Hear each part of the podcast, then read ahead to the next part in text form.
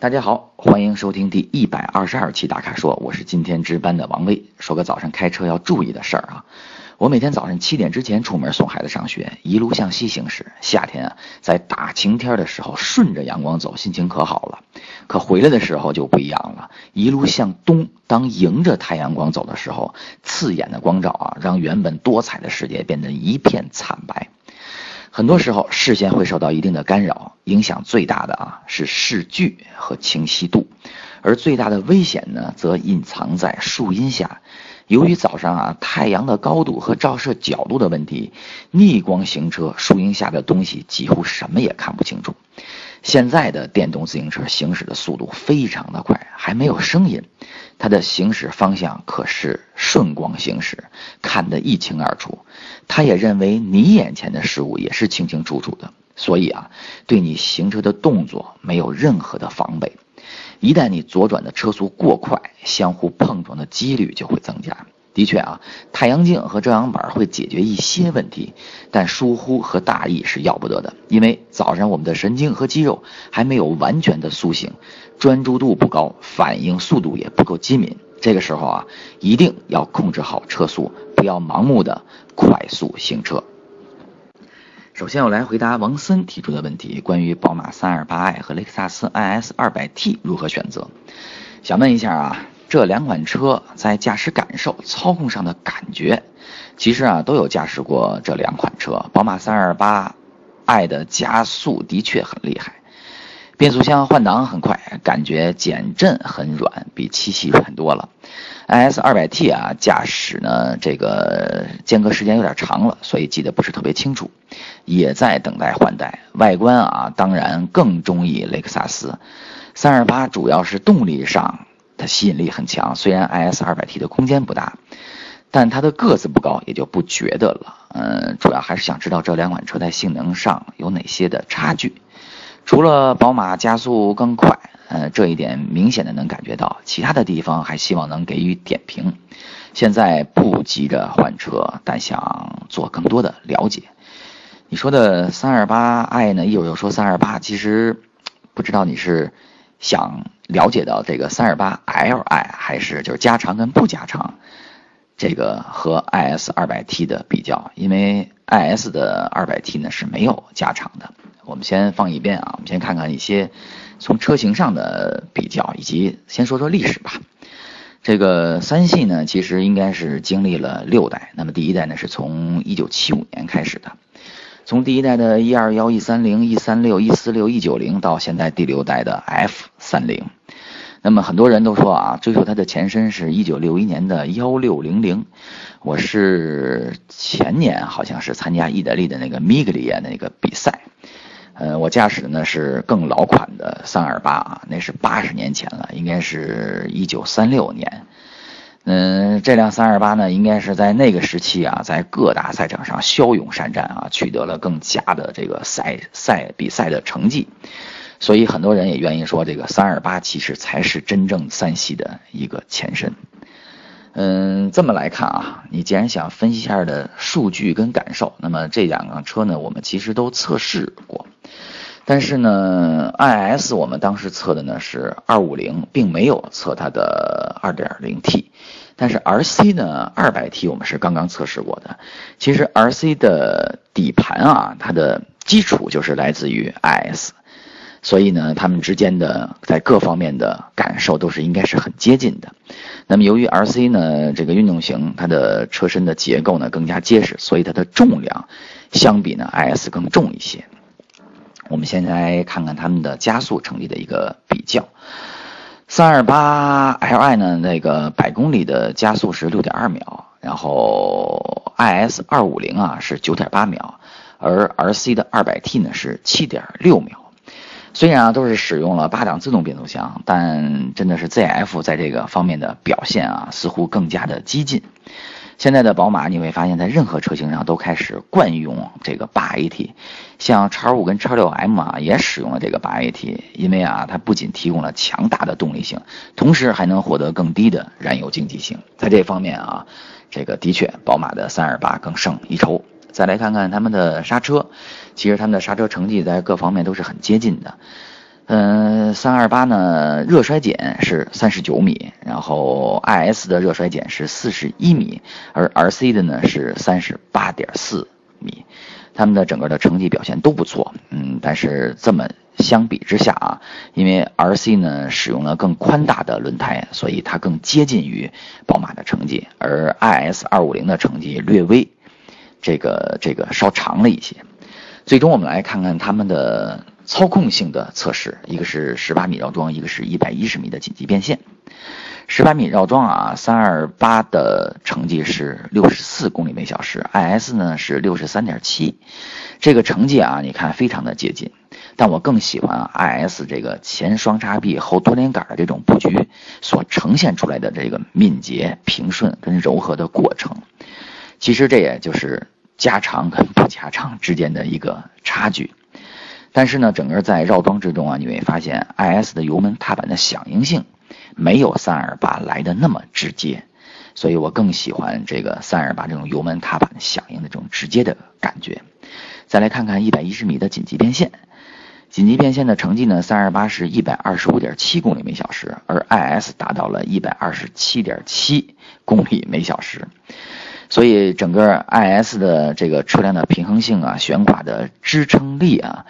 还有对这个行驶线路拿捏的这种程度，然后体现出了产品对运动性能的一个理解，所以在这方面呢，运动性上面，我觉得 IS 的进步还是非常的显著的。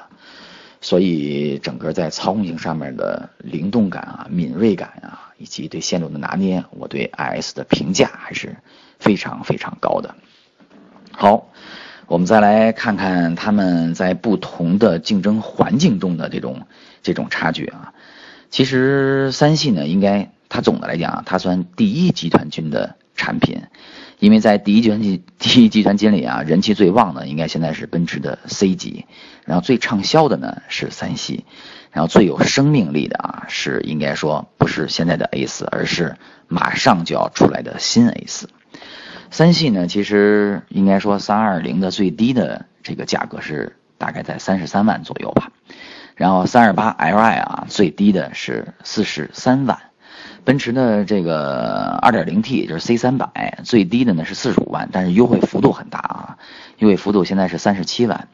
而这个这个加长的这个就是 A 四，也就是说四五 T FSI 它呢不是二百四十五马力，它是二百二十四马力的。它的价格就更低了，是三十六万，优惠完了之后才二十五万，所以整个 A 四的价格的竞争力还是比较大了。那么我们也说过呢，三系在整个这里面现在是最畅销的一个车型。雷克萨斯呢属于这个第二集团军，呃，它的对手呢，你比如说有沃尔沃，有这个捷豹，还有这个英菲尼迪等等。但是在第二集团军你会发现，其他的几个。竞争对手都已经相继的国产了，对吧？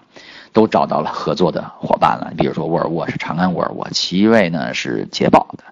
然后英菲尼迪呢是跟东风。所以 IS 呢，应该来讲的话，整个雷克萨斯应该是尽快的，应该是国产。那么我们也以前经听到过一些 IS 国产的消息，但是现在的动静并不是特别的明显。iS 二百 T 啊，它的因为你不国产嘛，价格就比较高，所以它最低的应该是整个区间是在三十七万到四十八万之间这个区间。我们来看看呢，三系的整个的特点啊，我觉得用两个字来形容就是全面，也是由于它的全面呢，这个大方向丧失了。部分的驾驶乐趣，尤其是车辆的灵活性跟高速行驶的稳定性啊，这都是由于悬挂的调教呢偏于舒适偏软而造成的。即使这样啊，你看看原来凯迪拉克的 ATS 挑战过三系，但是最终也没能在这个北环上面啊战胜三二八。IS 的特点啊，我觉得它是造型的辨识度特别高，然后驾驶的感觉啊不仅敏锐而且柔和。我觉得它特别适合在拥堵的大城市中使用。然后我对这两个车的看法啊，三系呢是在我心目中啊，其实，呃，说实话是我觉得有些退步了。然后我觉得，毕竟啊，有得有失这个法则是谁也逃脱不了的。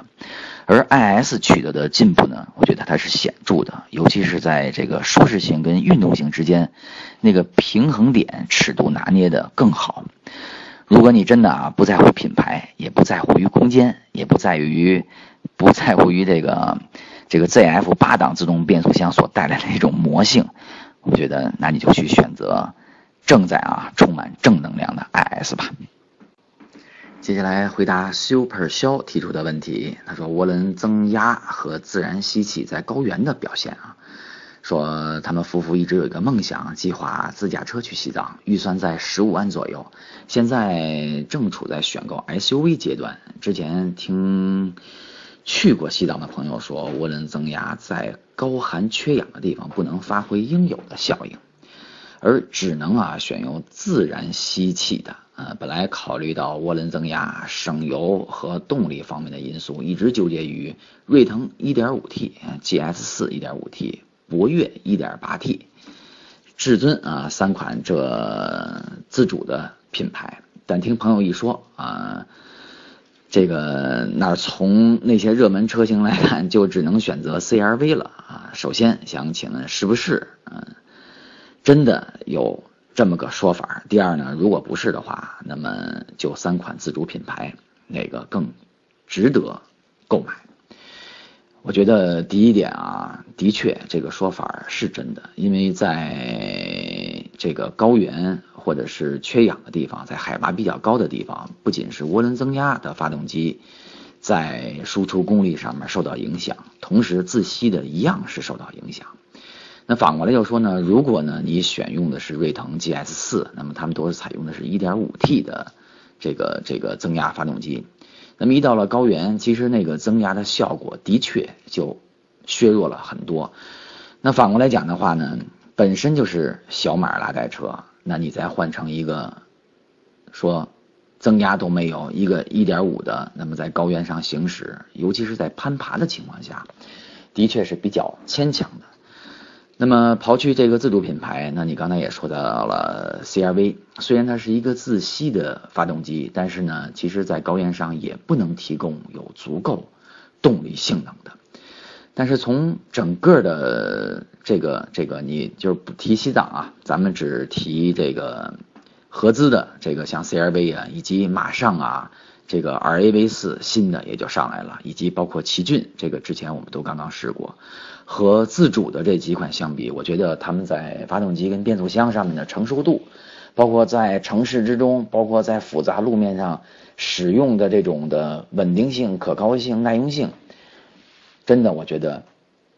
还是自主品牌在这个方面还是没法去追赶或者是去去比较的，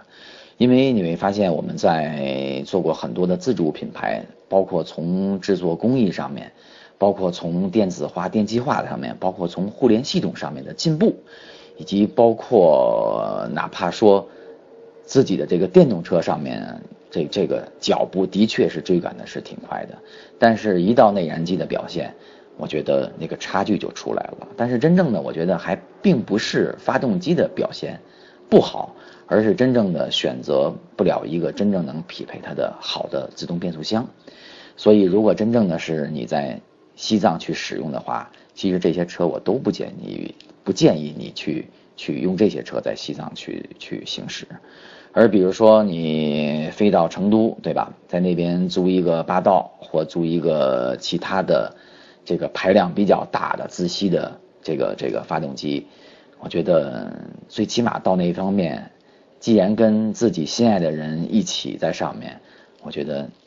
那个那个信任度、那个可靠度。在这种未知的行驶的旅途之中，给人有坚定的那种信念还是比较强大的。